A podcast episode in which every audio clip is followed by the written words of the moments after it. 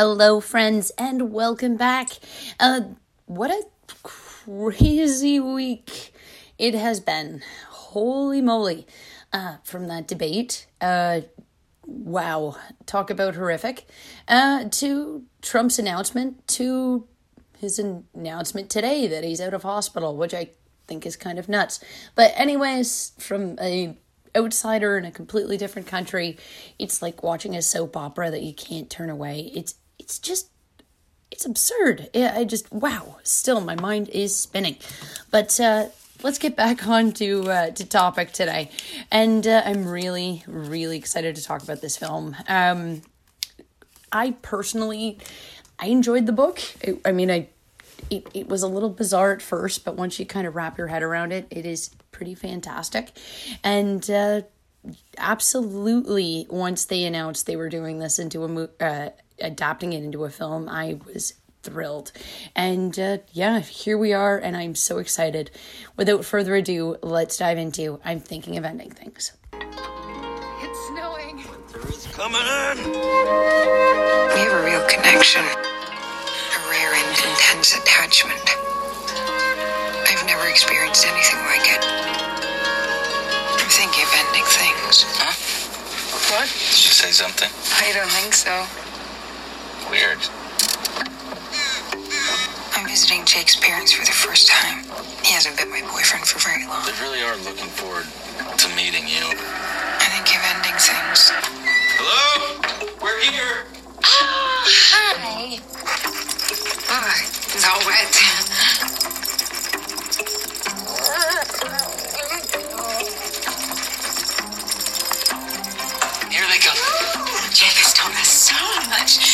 Much you.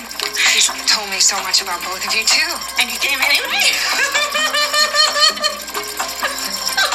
Jake tells me you're studying quantum psychics. Physics. Really? But there's just something profoundly wrong Are here. you okay? Yeah. I think you've endings. I am so glad Jake has found someone.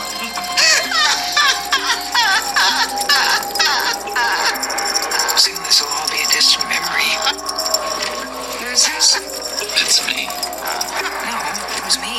I tell you, I would misplace my own head if it wasn't screwed onto my own head. I feel like I was seeing them as they were,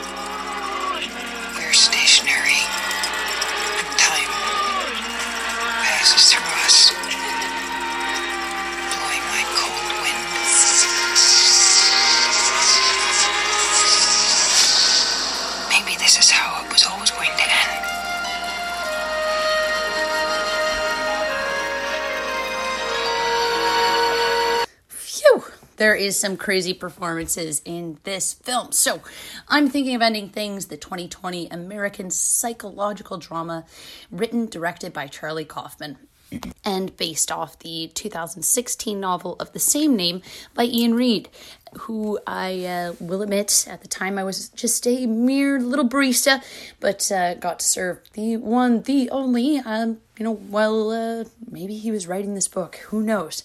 But um, still pretty cool to have uh, got to meet the guy. But uh, anyways, little humble brags aside, uh, this film stars Jesse Plemons, Jessie Buckley, Toni Collette, and David Thewlis or Thewis. Released in select theaters August 28, 2020, and of course, Netflix wide release September 4, 2020, receiving positive reviews from critics, uh, basically praising the two lead performances and, of course, the cinematography.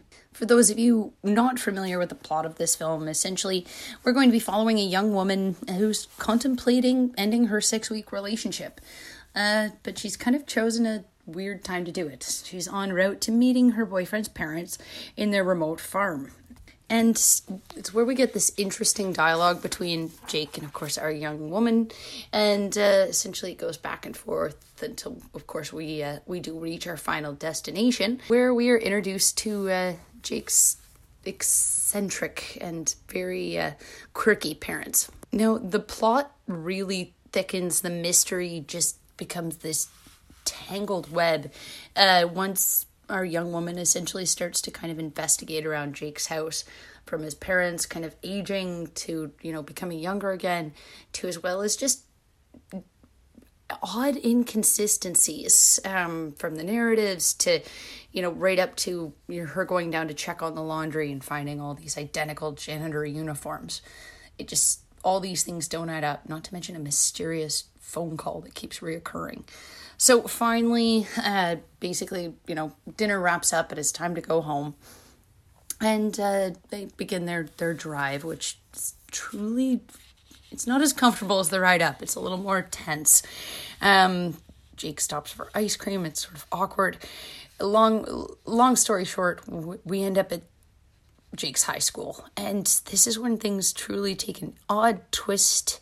Uh, essentially, Jake goes in for a kiss. Lo and behold, believes he sees someone staring at them. Goes into the school. She follows, and uh, this is when we meet our janitor and our, you know, everything comes full circle. We seem to have this little dream ballet fight sequence, uh, which, uh, of course, sadly ends with the janitor's dancer killing Jake's dancer with a knife. And uh, essentially, finishing his shift, the janitor seems to have suffered a, a mental breakdown, and he's, um, you know, hallucinating Jake's parents as well as this animated Tulsey Town jingle, and uh, essentially undresses, goes back into the school, has another hallucination about a maggot infested pig. And uh, lo and behold, we end with Jake receiving the Nobel Prize and singing to an audience of various characters, um, you know, singing a, uh, a lovely song from the one, the only musical Oklahoma. And uh, essentially, we're to get into it, but this film leaves you going, what the fuck does that mean? It was truly, truly bizarre. But once you sort of unpack each one of these sort of little frames bit by bit, um, you know, the meaning of character placement, dance sequences, right down to the songs, it all starts to make sense. and I do have to say, none of this would be worth watching if it wasn't for the two performances from our Jessies. Uh, Jessie Buckley and, of course, uh, Jesse Plemons. They do phenomenal job. You just, you're totally just entertained and just captivated by these two. You, you just, you want to know more. And, uh, of course, the dialogue is, is fantastic. It's beautiful. And uh, it just really, to me, represented a big chunk of the book because Iain Reid's writing is just fantastic. Now, my Oscars this time around are going to two of our side characters Toni Collette as mother and David Thewlis as father. Uh, for those of you who don't know, of course, that is Mr. Weasley. And uh, the two of them do a phenomenal job. I mean, we saw Toni Collette within uh, Hereditary, but it was neat to see uh, David Thewlis kind of take on sort of a horrorish role. I've never really seen him in that character, and uh, the two of them just phenomenal. Again, did a great job playing off of each other, and of course with our two Jessies, and uh, you can't forget the rest. Um, there's definitely a a very unique group of casts uh, here. And uh, one thing I didn't know, which I found out later on, Oliver Platt plays our voice, which was uh, was kind of cool. So production announced January 2018. Charlie Kaufman was adapting adapting Iain Reid's novel for Netflix, and he would be in the director's seat. Uh, in December, Brie Larson and Jesse Plemons were cast in the film, but March 2019, Jessie Buckley, Toni Collette, and David Thewlis would join, with Buckley replacing Larson. Who knows what happened there? I wonder if it had anything to do with her uh, Marvel casting. But uh, principal photography began on March 13th, 2019, in Fishkill, New York, and was completed April 29th, 2019, uh, which just happens to be my birthday. Kind of cool. Um, as uh, November 7th. 2019, the film would be in post production. And as I said, release wise, we'd see this very small release August 28, 2020 wouldn't have anything to do with COVID, would it? Uh, but uh, Netflix, of course, thank God for Netflix, wide release September 4, 2020, where we would all have the wondrous ability to see this from uh, the comfort of our own home. So, getting into the critical reception here. So, critics love it. 82% with about 213 critics reviews all stating positive you know loving the performance charlie kaufman you know his ability to uh, basically grapple with the human condition uh, which something he's known with for his films. And uh, essentially it's through and through everyone absolutely loved it. Um, although I did find one negative review, uh, basically from uh, Adam Graham of the Detroit News, saying, I'm thinking of ending things is an unsol- unsolvable riddle where the only answer is mankind's hopelessness, and we've been down this road before. And for all my little film nerd, film buffs out there, I uh, just wanted to note some of the, uh, the kind of interesting tie ins throughout this film. So we have the poem uh, coming from Eva HD's collection, Rotten Perfect Mouth, and uh, it's a copy of uh, said collection, which appears in the film. The Young Woman's Monologue, which is taken directly from Pauline Kael's review of the film. A collection of her reviews uh, can be seen in Jake's childhood home. Uh, there's uh, reminiscent of one in Oklahoma, the ballet features the young woman dancer taking the role of Laurey and Jake's dancer taking the role of Curly, and of course the janitor taking the role of Jud. Uh, I'm not too familiar with the role of Oklahoma, but I'm assuming kind of are two lovers and of course our sort of villain. But uh, perhaps I'm wrong, so reach out to me, uh, musical fans, because I need to know more. Uh, the Nobel Prize acceptance speech, um, taken from John Nash's acceptance speech during the finale of A Beautiful Mind, uh, the DVD of which is seen on the shelf of Jake's childhood bedroom. And the tune is titled Lonely Room, which is, of course, from Oklahoma. And why am I mentioning some of this to you guys? Because this is going to make this whole film makes sense.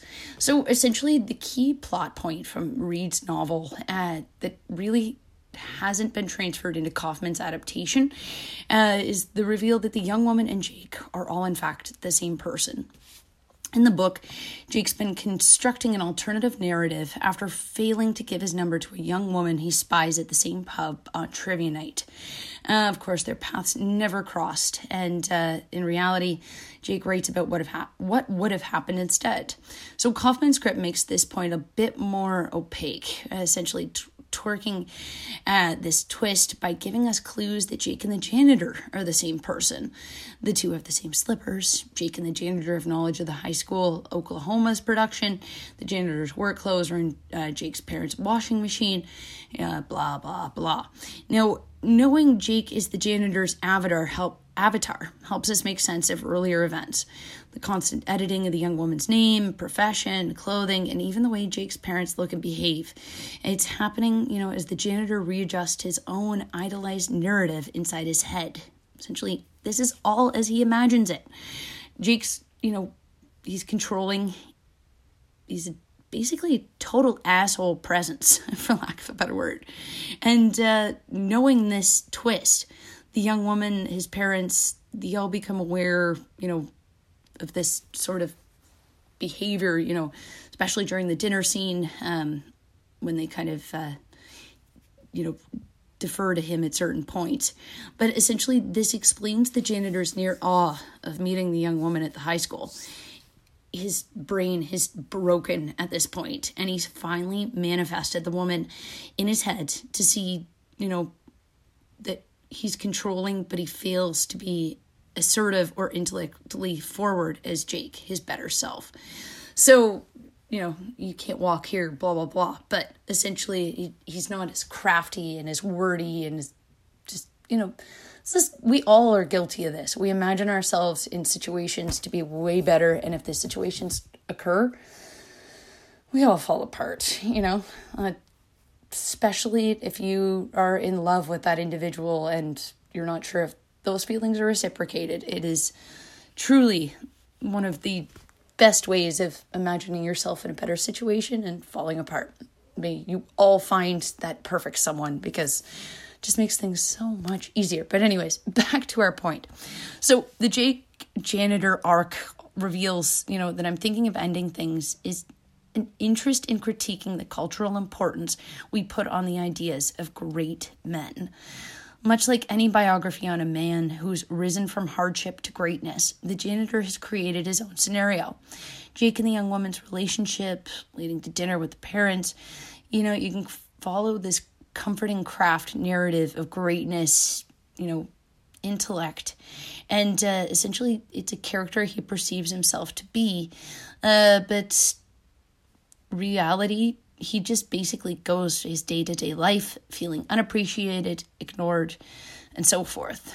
And uh, yeah, kind of if you're feeling that, uh, you know, certain newsworthy term. I don't even want to get into it, but it, it kind of hits that vibe for me a little bit, which was interesting.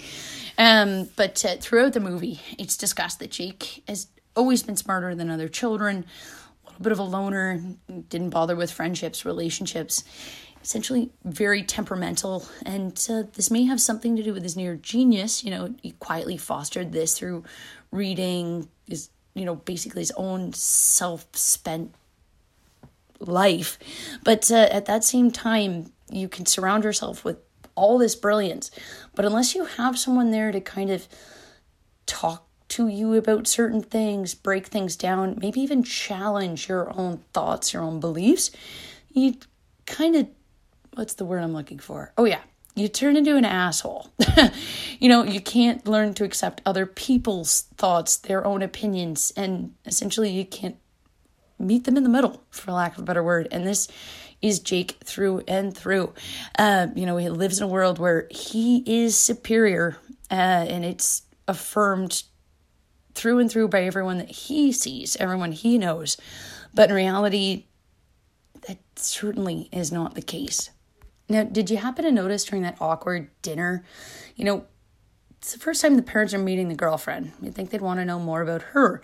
But throughout the night, Jake seems to steal the shine. Uh, you know, it's the janitor quickly kind of editing things, but it basically makes her appear less than, you know, barely equal in status. And uh, it's it's an interesting kind of take. Uh, I you know I first I didn't pick up on this. It wasn't until I did a little research after.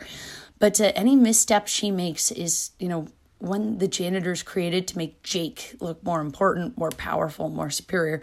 And uh, the second time watching it, you kind of really start to pick up on those little, you know, dialogue, basically almost like, you know, catch and release in a way. It's it was interesting.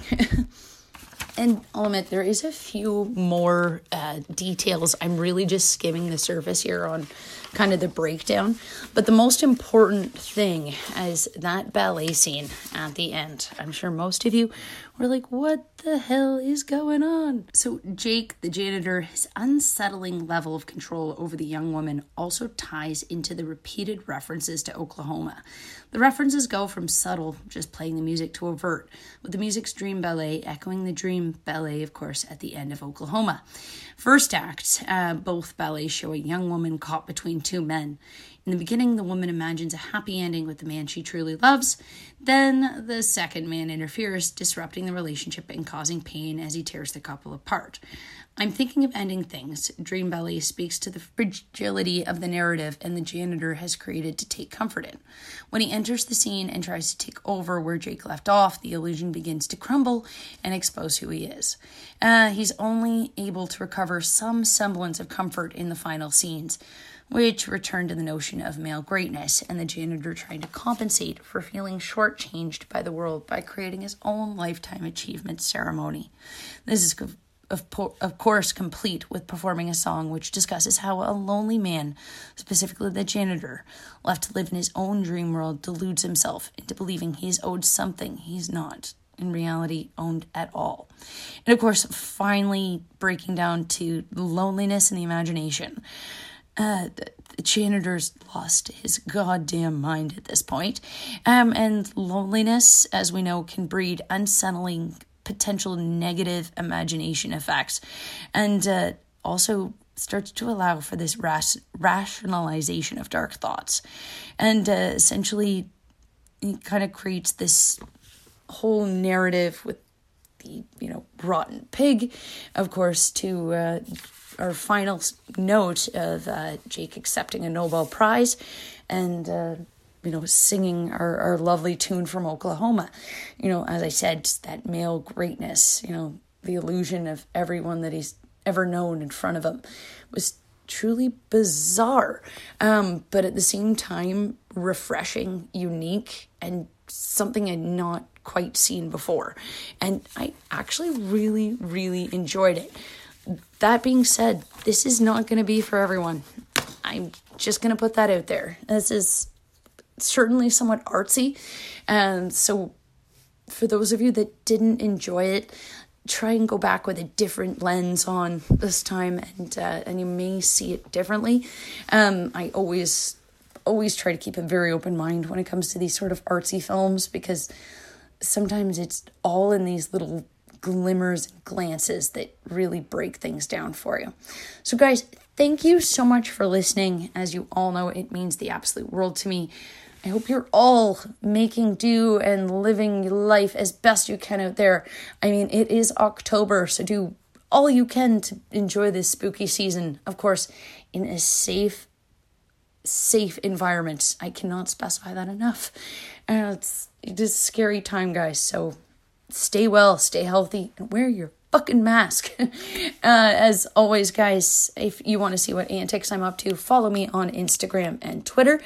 And uh, you know send me a, D- a dm always love to hear from you and uh, guys as always you know the rule especially now it's october. Keep calm stay creepy